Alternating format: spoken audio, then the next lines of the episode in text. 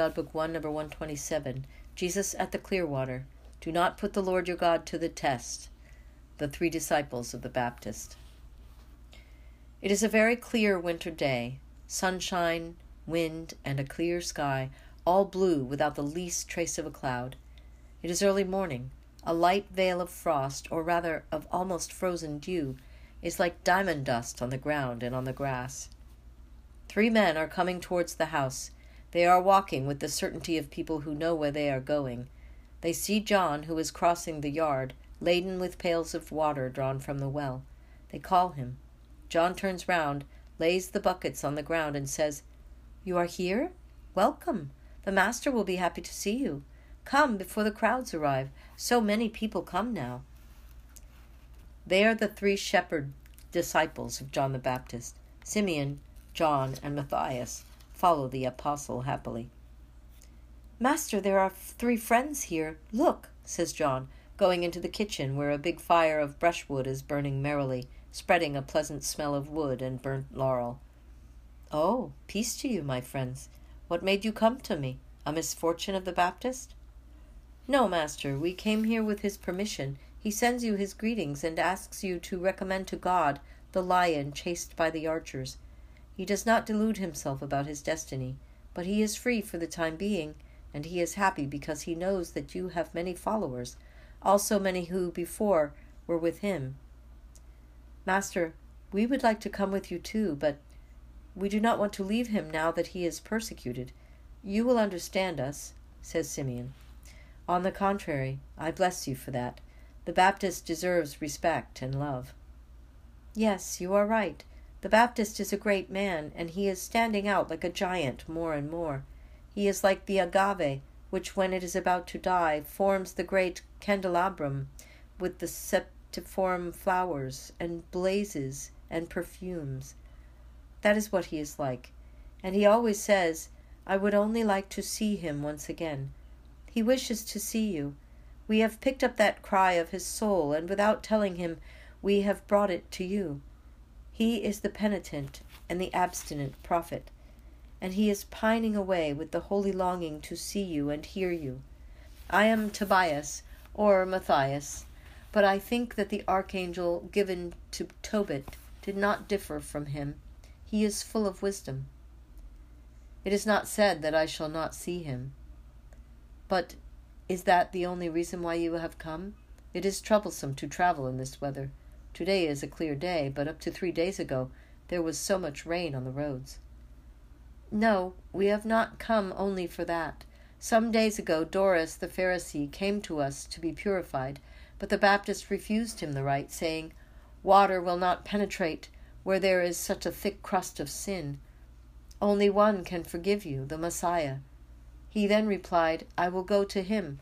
I want to be cured, and I think that this disease is due to his spell.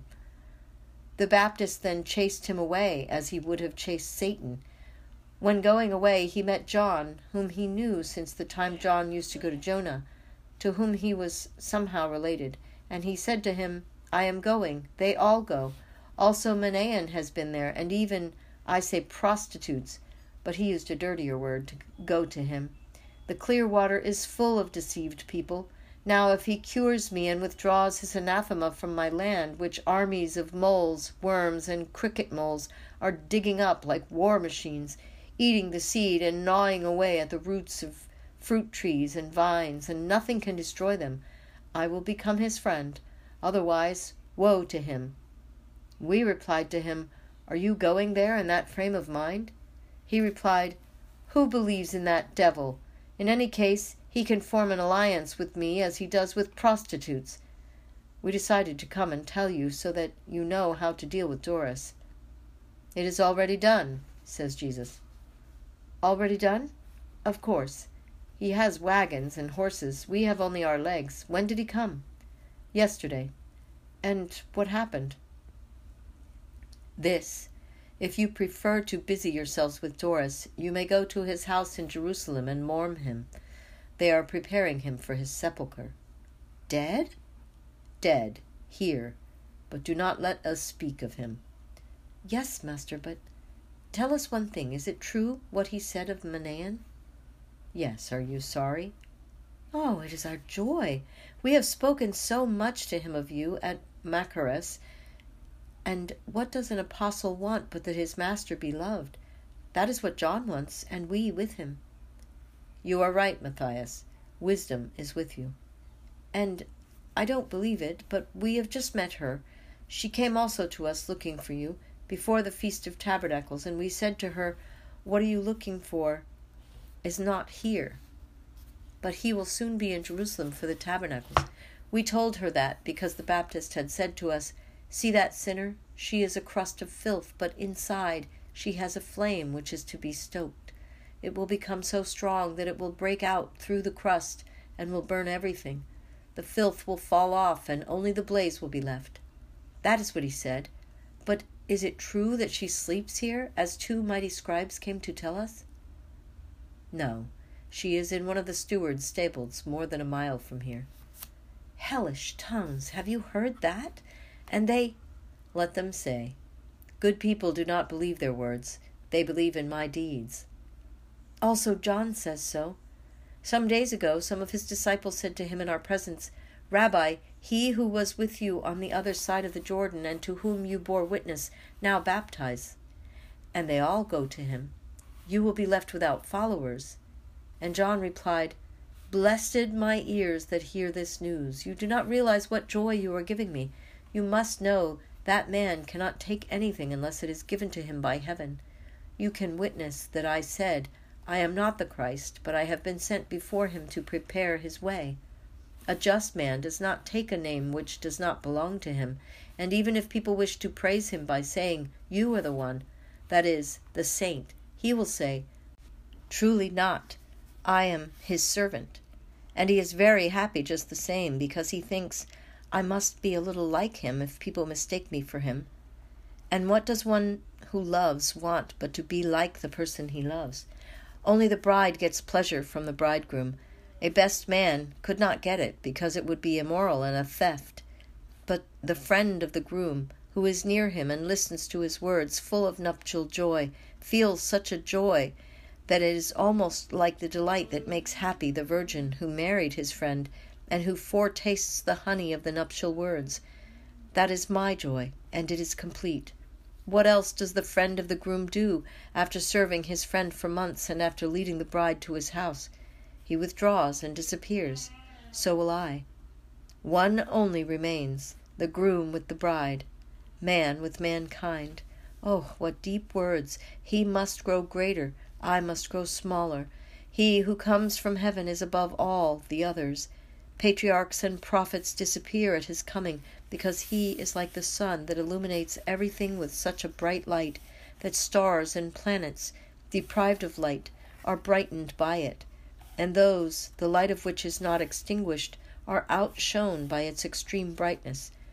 It happens thus because he comes from heaven, whereas the patriarchs and prophets will go to heaven but they do not come from heaven. Who comes from heaven is above all others, and he announces what he has seen and heard. But none of those who do not aim at heaven and therefore deny God can accept his witness.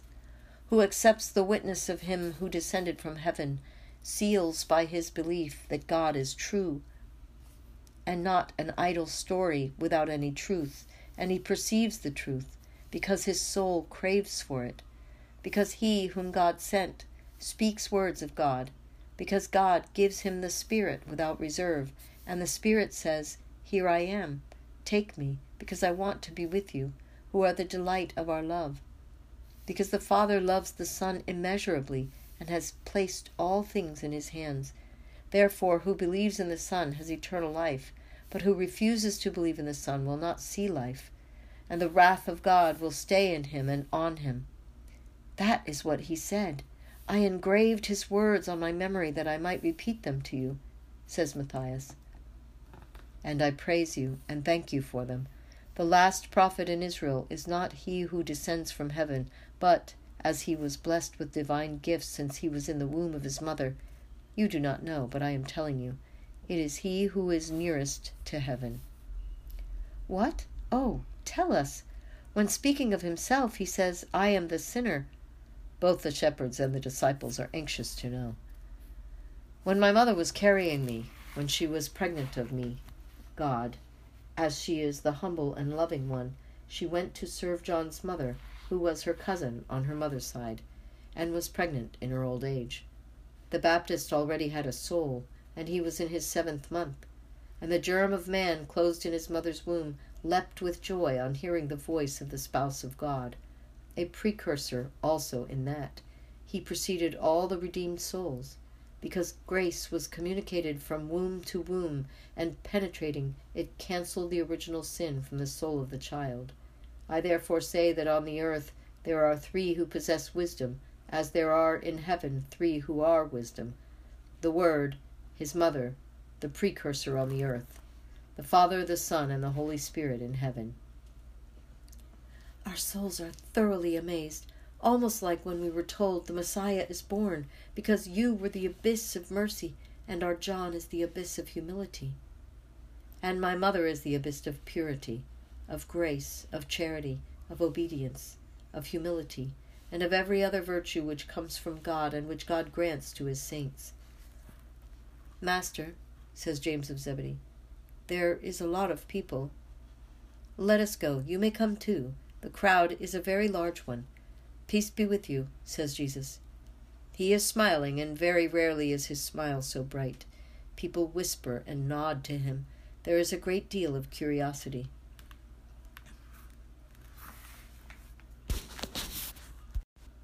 and Jesus begins to speak. It is said, Do not put the Lord your God to the test.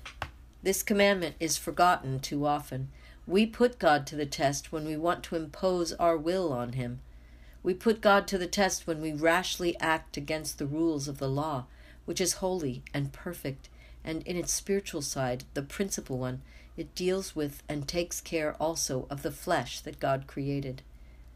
We put God to the test when, after being forgiven by Him, we revert to our sins. We put God to the test when, after receiving help from Him, we turn to our own ways and damage the help which had been granted for our own good and to remind us of God. God is neither to be mocked nor derided. But that happens too often. Yesterday you saw what punishment awaits those who deride God. The eternal God, who is full of compassion for those who are repentant, is most severe with unrepentant souls, who under no circumstances will amend their ways. You come to me to hear the word of God. You come to receive miracles. You come to be forgiven, and the Father gives you his word, his miracles, and his forgiveness. And I do not regret that I descended from heaven, because I can give you miracles and forgiveness, and I can make you understand God. That man was struck down like Nadab and Abihu by the fire of divine wrath. But you must refrain from judging him. What happened, a new miracle, should only make you meditate on how one must behave to have God as a friend. He wanted the penitential water, but without a supernatural spirit. He wanted it for human spirit, as a magic means to cure his illness and free him from his calamity. All he was aiming at was his body and his harvest, not his poor soul, which was of no value to him. His only values were life and money. I say, a heart is where its treasure is, and a treasure is where the heart is. The treasure is therefore in the heart. In his heart he had a thirst for life and for a lot of money. How was it he to get it? By any means, also by crime, and so was his request for baptism not deriding God and putting him to the test? Sincere repentance for his long sinful life would have sufficed to obtain for him a holy death, and what was fair to have on the earth. But he was unrepentant. As he never loved anyone but himself, he went so far as to not even love himself. Because hatred kills also the animal selfish love of man for himself. Tears of sincere repentance should have been his lustral water. And may that be true for all of you who are listening to me, because there is no one without sin, and you all therefore need that water. Springing from your hearts, it descends upon you and washes you. It cleanses what is polluted, it raises what is prostrated, It instills new life into those who have been bled by sin. That man was anxious only about the trifles of the earth, but there is only one misery that should make a man pensive, and that is the eternal misery of losing God. He did not fail to make the ritual offers, but he did not offer God the sacrifice of his spirit. That is, he did not stop sinning. He did not do penance and ask forgiveness by means of good deeds. Hypocritical offers made by means of riches unlawfully acquired are similar to requests made to God to become an accomplice of the evil actions of man. Can that ever happen? Is that not mocking at God? God rejects him who says, I offer sacrifices, but is anxious to continue to sin. Can a corporal fast be of any avail when the soul does not abstain from sin? May the death of the man who died here make you meditate on the conditions which are necessary to be loved by God. Now, in his sumptuous abode, his relatives and the hired female mourners are mourning over his corpse, which will shortly be taken to its sepulchre. Oh, a true mourning and a true corpse, nothing more than a corpse, nothing but a disheartened mourning, because the soul which was already dead will be forever separated from those whom he loved out of blood relationship or similarity in mentality. Even if the same dwelling place will unite them forever, they will be divided by the hatred that reigns there. Then death is true separation. It would be better if a man when he has killed his soul, mourned over himself, rather than be mourned by other people, and thus, through the tears of a contrite and humble heart, he gave life back to his soul through God's forgiveness. Go, without hatred or comment, with nothing but humility, as I have spoken of him out of justice, without hatred. Life and death teach us how to live well and die a happy death, and conquer life without death. Peace be with you. There are no sick people, no miracles, and Peter says to the three disciples of the Baptist, I am sorry for you. Oh, it is not necessary. We believe without seeing. We had the miracle of his birth, and it made us believe. And now we have his word to corroborate our faith. We only ask to serve it until we are in heaven, like our brother Jonah. And it all ends.